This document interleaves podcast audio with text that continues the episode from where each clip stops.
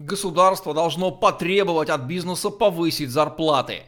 Этот лозунг регулярно ласкает слух трудового народа. Только ни народ, ни те, кто его произносит, не понимают фундаментальный экономический закон. Предприниматель это всего лишь посредник между клиентом и поставщиками ресурсов.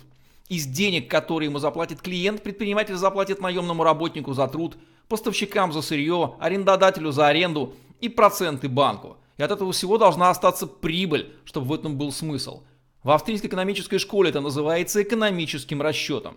И если заставить его поднять зарплаты, он вынужден будет, чтобы не разориться, поднять цены. Клиентов станет меньше, придется сократить работников, не нанимать новых, ну или закрывать бизнес.